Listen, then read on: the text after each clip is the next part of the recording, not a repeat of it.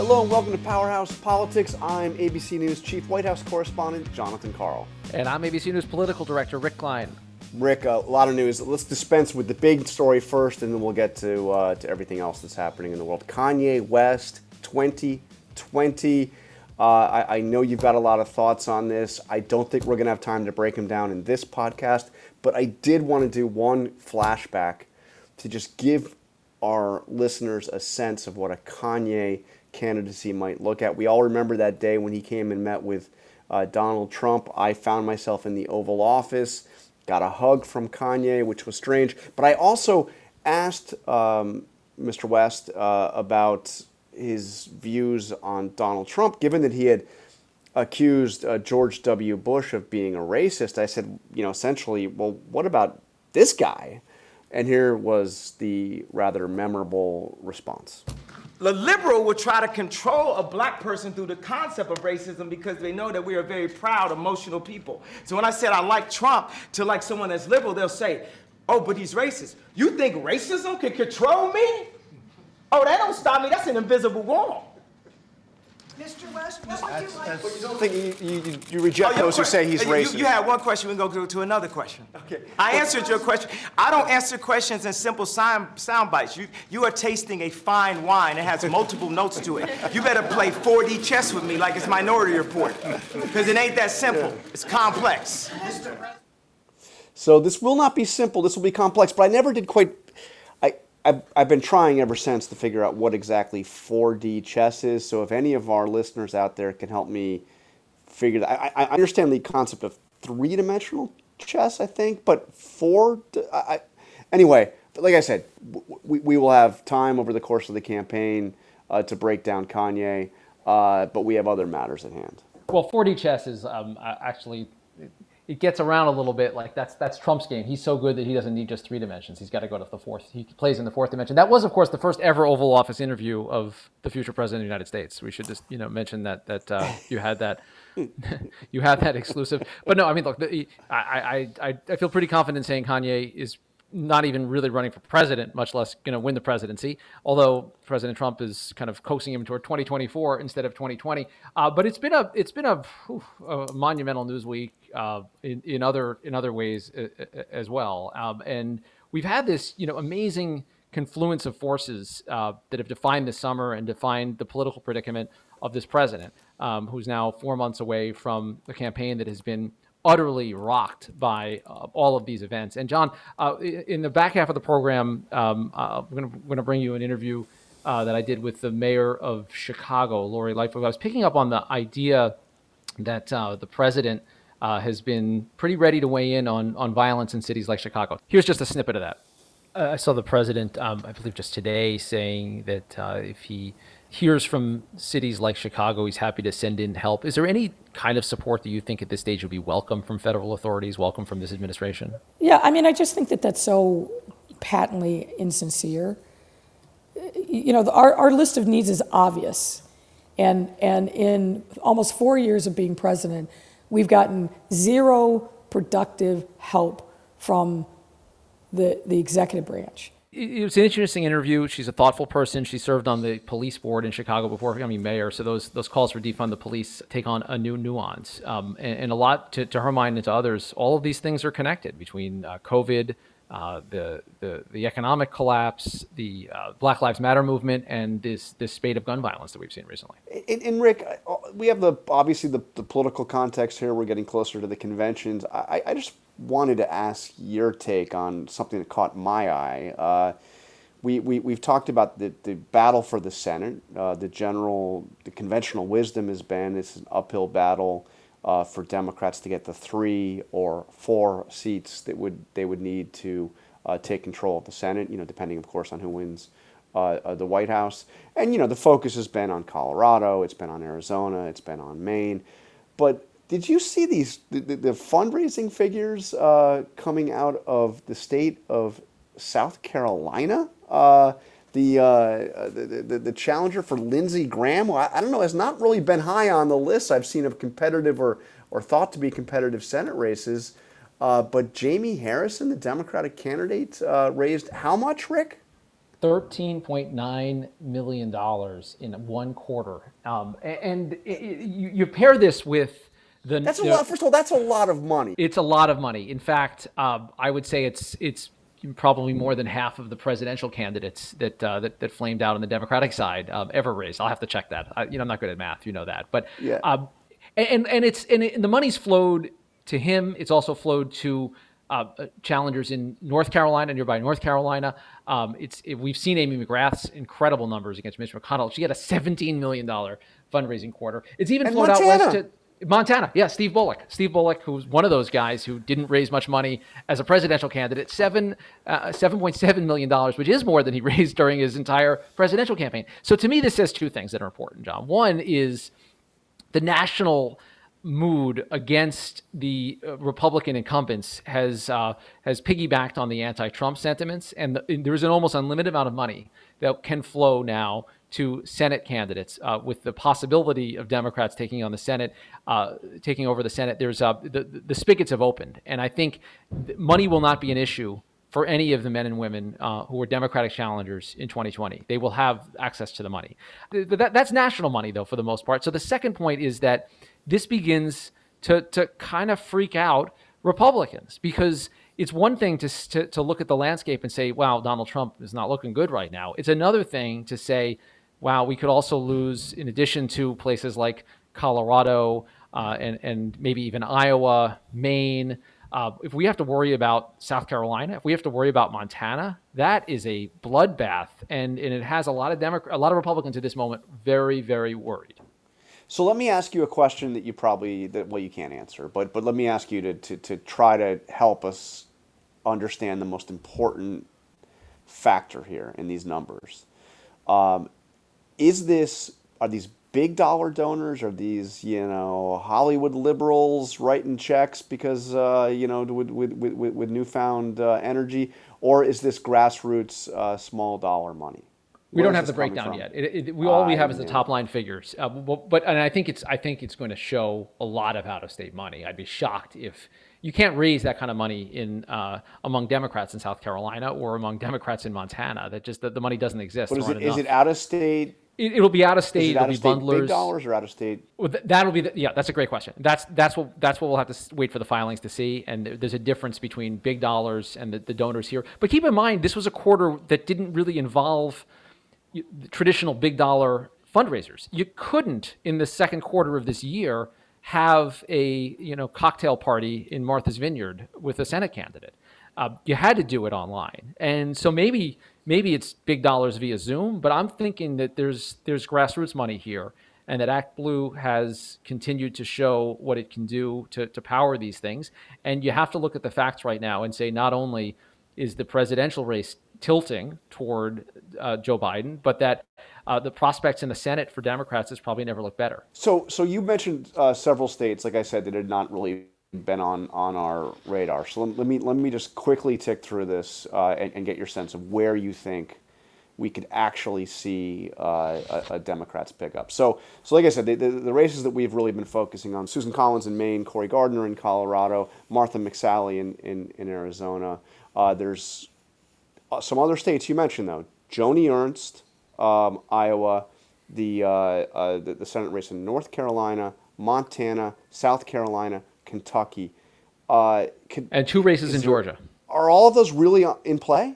I mean, is, and, and is, is, is Georgia, really, South really, Carolina, Kentucky, are they, are they in play?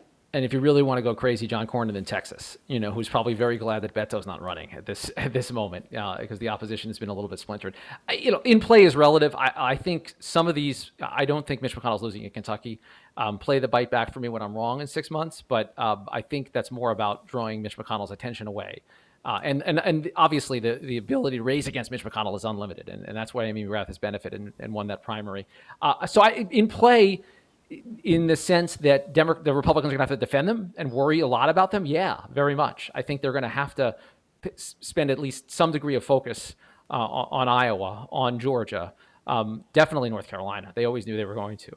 Uh, and and that's not in Montana. I mean, the idea that they'll have to spend to defend Montana is not uh, is not ideal. Now they still have a very favorable map. We know that the 2020 uh, Republicans uh, are part of that class of 2014.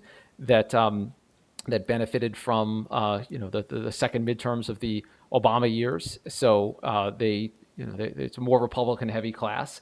But um, the battle is on, and Donald Trump is not doing them any favors at this moment in the midst of the COVID 19 crisis, in the midst of the economic collapse, in the midst, midst of, a, of a national uh, reckoning around race. We, you, you mentioned the, the big dollar amounts for the Democrats. Obviously, Republicans can raise a lot of money. They, they got a chance to win that, that seat down in Alabama. I'm sure there's been just loads and loads of money flowing into that race. Can you give me an update on how much money the, uh, the, the leading contender uh, for the uh, for the Republican nomination for that Alabama uh, Senate seat is raised? Well, which who's your leading contender? Well, I mean, it could be Sessions. It could be, but I'm I'm I'm thinking of the guy that was endorsed by the president of the United States. Oh, Tommy Tuberville. Yeah. Yeah. So yeah. so so so tell me, how much has Mr. Tuberville raised? Because I assume, given that, what'd you say, 17 million for McGrath, a Democratic candidate in Kentucky, uh, you know, nearly 14 million for a for a Democratic candidate in South Carolina. How many millions? uh, did uh, did Tuberville uh, raise so far? Uh, wow. So that's that's an interesting question. So the the, the 30 million, 40 million, tell me out. I mean, so help, help me with the number. We should notice that the, the reporting is a little bit different because it, it actually covers a slightly different figure because this is a, technically a primary runoff right now. Right. But uh, Tommy Tuberville raised $650,000 between. Uh, wait a minute, wait a minute. Say, say that again? Six, $650,000 he raised. Jeff Sessions four hundred and forty thousand dollars. Now again, it, okay, it's, it, okay, it's the okay. primary, you know. So but, so but, yeah. so so wait a minute. So combined, those two candidates raised roughly one seventeenth what uh, what McGrath has raised in uh, in in Kentucky. Is that what you're saying? Sounds like fuzzy math to me, John. But if you say so, I guess that's I guess that's about right. Uh, I'm, and, just doing um, this in my head here. I'm okay, just, no, uh, no. I guess I, I guess you're, but, you're in the ball, you're in the ballpark. I, you know that I don't think I, I still wouldn't put my money on either of them to, to lose against Doug Jones. Uh, I don't know who's going to win the primary next week. I know who Donald Trump wants. I have a pretty good inkling of that. But um, but yeah, that's the, the national money has not has not really flowed in that direction. Let's I think that's fair to say. Uh, and that that will be an interesting that will be an interesting race and one that Democrats you know I, I want to say they've written it off. Doug Jones they like Doug Jones they love to see Doug Jones to win, but Alabama is going to be a real stretch.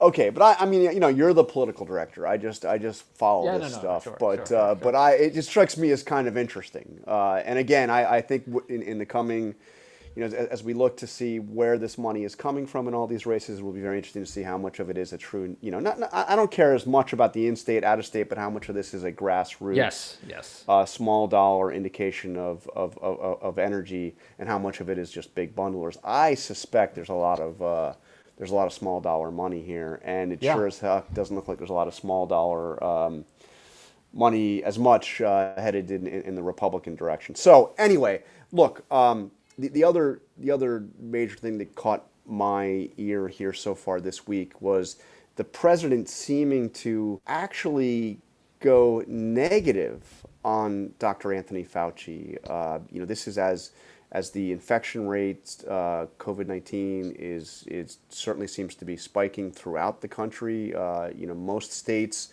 um, seeing large increases in infections. Several states also seeing major increases in the next order of concern, which is hospitalizations. The death rate is still low. The president likes to tell us that, but we also know death rate is a lagging indicator.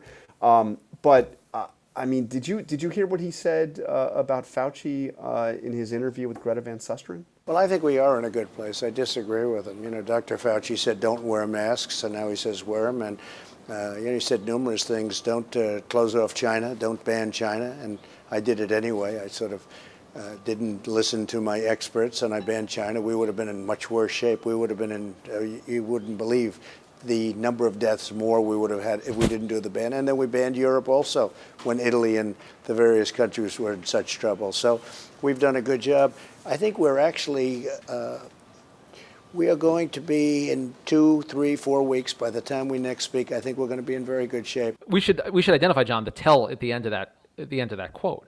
What the president loves to talk about, you know, two weeks from now, right? What does two, yeah. three, four weeks mean to you? I mean, can we talk in terms of the disease? Where we are in two or three or four weeks? I mean, do you do you do you hear what the point that Fauci and others have been making mm-hmm. is you get the infections, within two weeks, you start having uh, people getting very sick. You have hospitalizations going up, and then uh, after that, you have a death rate climbing. So I think that I don't know about the tell you're talking about here, but I would be very worried uh, that soundbite could uh, could come back to haunt him in two, three, or four weeks. I also struck by him saying I didn't listen to my experts, talking about the, the, the, China ban, but that, that a quote that can that can live on. I, the, the, timeline there actually is important for another big reason because we've got a we've got a couple of conventions. It's, it's supposed to happen next next month. Yeah, and we've now for the first time we've seen the president even acknowledge that you know the timing of this may not be ideal. They moved out of the state of North Carolina because they thought they had more flexibility with Florida, Republican mayor, Republican governor. Uh, and and the, the, idea that they may have to downgrade that. I mean, realities are starting to collide. Now we're going to see the president back on the campaign trail uh, this weekend in New Hampshire. Uh, they're they're now they're asking people to wear masks, a, a, strong encouragement to wear masks. We'll see what that looks Which like in terms different. of social distancing. Very different. Yes, that is a change, but it's not it's not also a requirement, and it's still their decision to do the event. Uh, but you're right, John. I mean, the, Fauci and the public health experts who have been looking at this you know, say that the president continues to be extremely misleading in his talk about the mortality rate. Um, he's, he's wrong on the facts as well as the implications around it. Uh, and the idea that, the, that big portions of the United States uh, are, are going to be on the other side of this in two, three, or even four weeks, it does not seem likely right now. There was also an interesting moment in the, uh, the, the, meeting he had at the White House uh, on Tuesday uh, about reopening schools. And when it came time for Secretary Azar, Health and Human Services Secretary, uh, to speak. The president asked him about the work uh, that the federal government is supporting to develop not just a vaccine but therapeutics, um, which the president was defining also as a cure, um, which is a little bit different. But but you know he, he was asking um, uh, Azar about this, and he said, and, and, and you're going to have this, uh, you, you, we're going to have this by by September, right? Which is post convention, but right in the midst, right in the right, midst of the right, presidential right, campaign. And wouldn't it be nice to be running on a cure uh, for for COVID nineteen?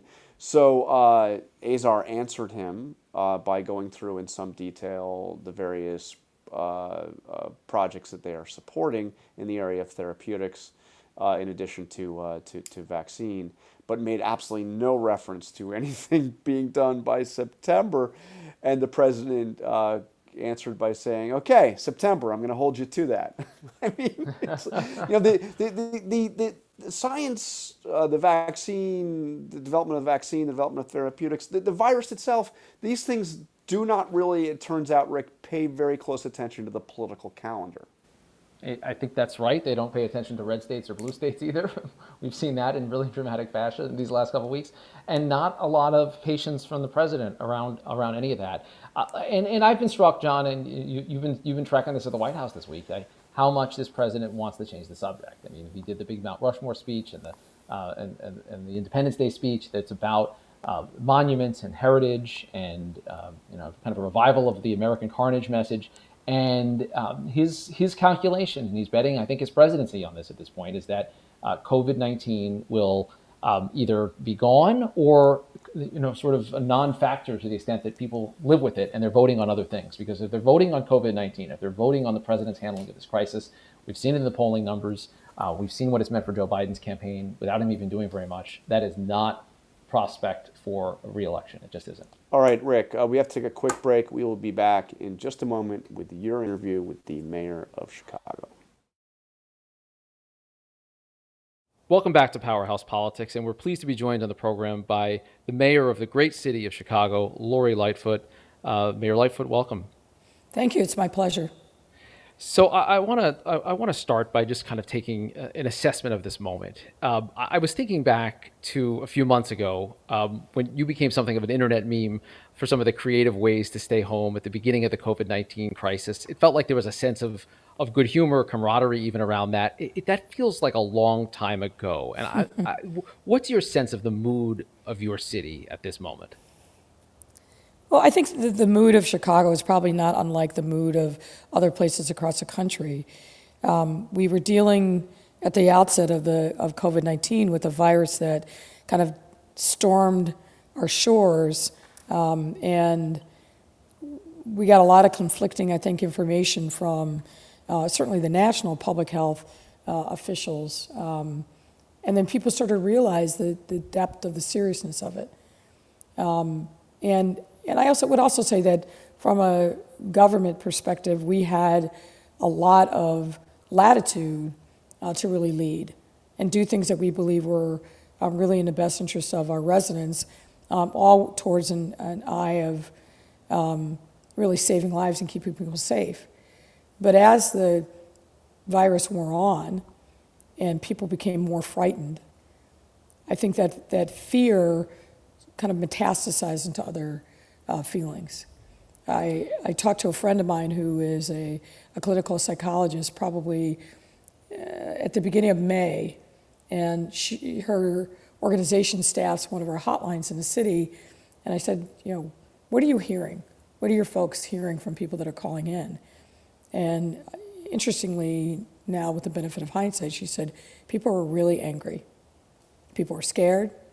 They're fearful for what their, the future holds.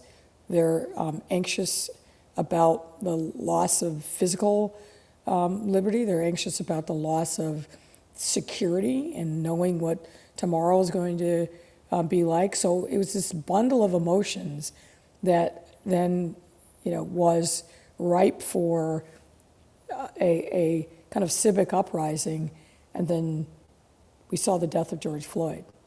Yeah. Uh, and I, I just think that it was this confluence of circumstances of COVID, the economy starting to crash around people, the heightened fear, and then this horrific murder of this man who was not resisting arrest.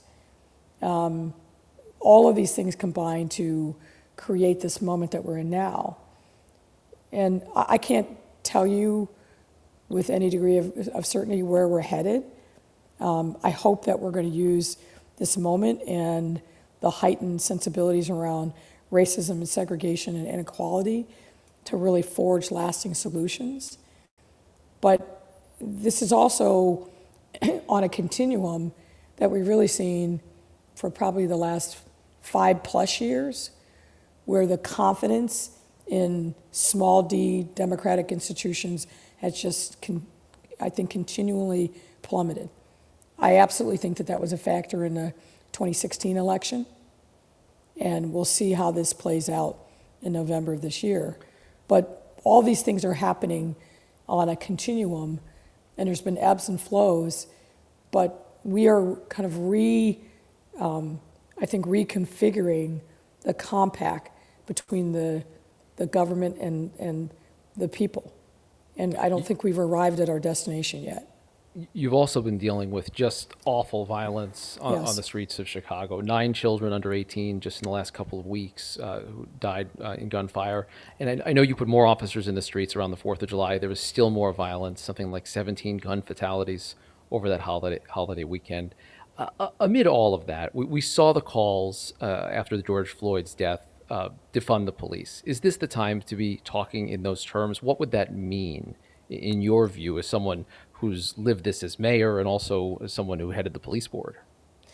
Well, I, when I hear people talk about defund the police, what I hear is our police department takes up a significant amount of our, um, our operating budget, and we're not spending enough money on other things that are equally important uh, to have healthy, safe, and vibrant communities, like you know, schools, jobs, affordable housing, grocery stores, um, mental health, the kind of, of things that many of us that live in safe neighborhoods take for granted, but people in areas that feel like they're under siege and that haven't been invested in um, maybe in decades, they're, they're hungry for resources. And I get that. When I ask people who have, you know, happy to support hashtag defund the police, do you mean that you would like to have no policing in your area, in your neighborhood? To a person, they all say, no, no, no, no, Mayor, that's not what we're talking about. Um, so I, I really do think it's, there's a lot of layers to this, this, this statement. But I think fundamentally what it comes down to is sh- show us equality, show us equity, give us funding, make sure that our neighborhoods are invested in and not just by the police. And, you know, this is a larger conversation that I'm having, for example, with um, fellow mayors at the U.S. Conference of Mayors, because I'm leading a working group that's working on police reform uh, issues. And, you know, it fundamentally comes down to what is the proper job description for the police in this modern time? And in order to answer that question, you also have to think about well, what are the things that people are calling 911 for? What are the calls for service asking for? And unfortunately, what's happened over time as the social safety net has continued to fray and as governments haven't invested in the kind of organizations and programs that we know make a difference in the quality of people's lives, the one continuum and the manifestation of government that comes when people call are the police. But they're being called for services that they will never be properly trained to handle. And so I actually think that that is a, a really important conversation for us to have. What is the proper role of the police? And who should be the first responders when these 10 calls for service come in? Should it be the police? We've, we have reflexively said yes by, by, by our, our failure to fund other kinds of first responders and interveners. But the police are not equipped to be the drug counselors, um, the domestic violence interrupters, the mental health counselors. And yet they're called upon to serve over and over again in those roles.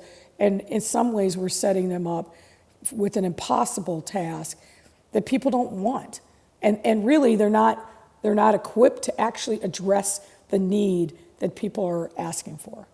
So it sounds like it sounds like in part what you're saying is that, it, that it's a mistake to think about this as a time to cut police budgets, to cut the number of officers. You, it needs to be part of a broader realignment of what police departments do. That it's not enough to just say defund.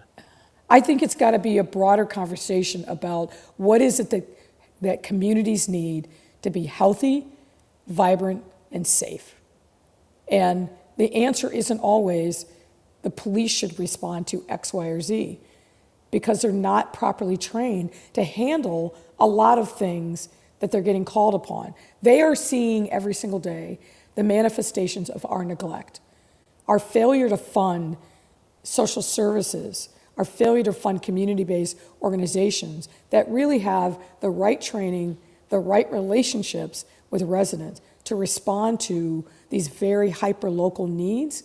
Those should be the first, quote unquote, first responders in a lot of instances. And the police obviously have a role to play, and public safety have a very important role to play, but we've forced them to expand their scope and their reach in ways that I think aren't appropriate. And that is a, an important conversation for communities to have. Do you feel like in this whole broad bucket of issues that we're talking about, how, what you and, and, so many other uh, leaders have faced with these last couple of months, is COVID 19 a factor in the violence that we've seen of late? I saw that your police chief uh, suggested that it may be related to violent criminals being released early to prevent the spread. Do you do, do you think of these things as connected? Is COVID nineteen part of this spate of violence? There's there's no there's no question in my mind that, that it is. Um, when you think about the fact that uh, Chicago, like other large municipalities, we feared what the um, sick rate would be, the death rate would be among our first responders, both police, fire, EMT, and also our 911 call takers and dispatchers. Um, and that fear and that the minute, and we were starting to see, you know, in March on a weekly basis into April, a daily, weekly uptick any amount of first responders who were testing positive for COVID.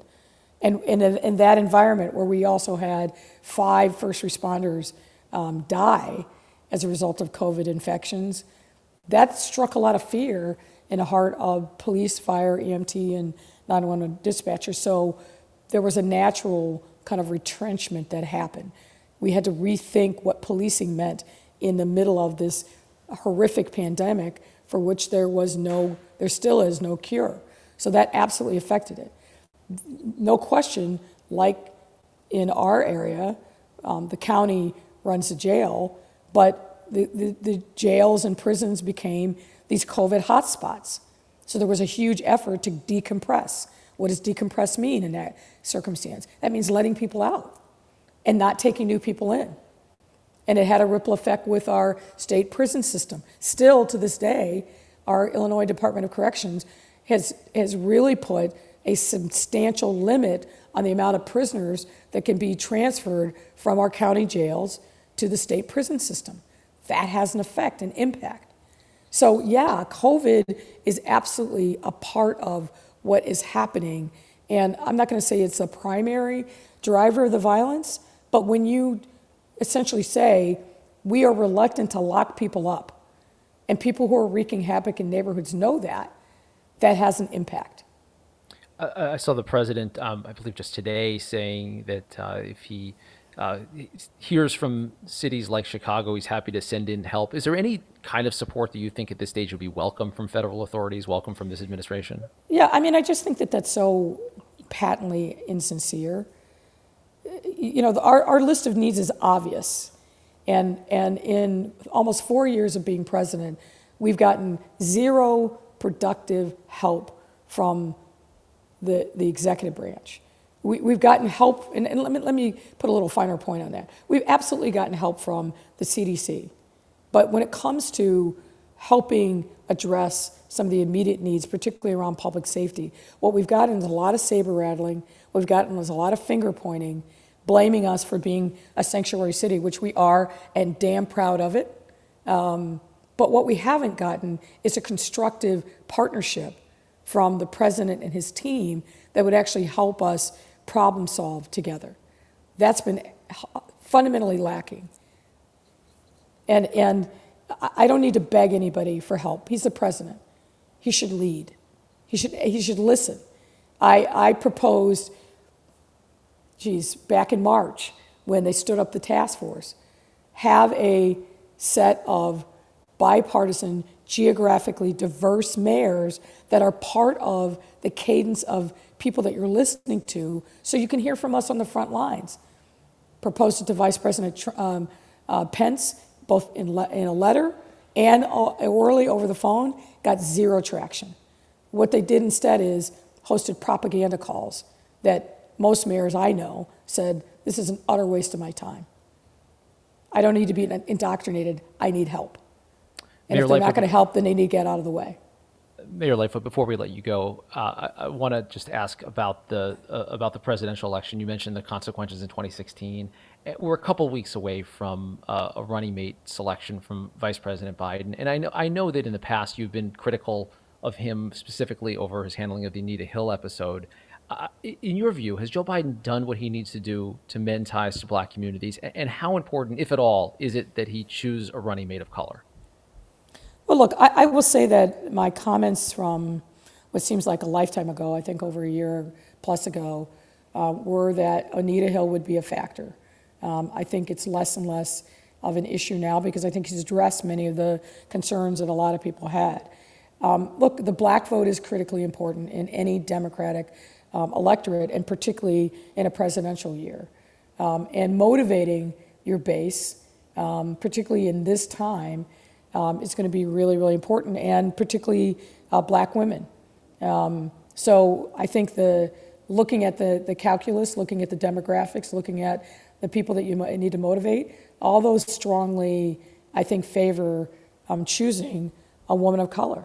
I don't think there's any two ways about it. And, you know, he made the decision, which I applauded, to say that the running mate is going to be female. And I think in this time, in this moment, to really speak to uh, the yearnings, but also uh, very necessary constituencies. First of all, you got to pick somebody who is ready to serve as president um, from day one. That's got to be the, the, the, number one criteria.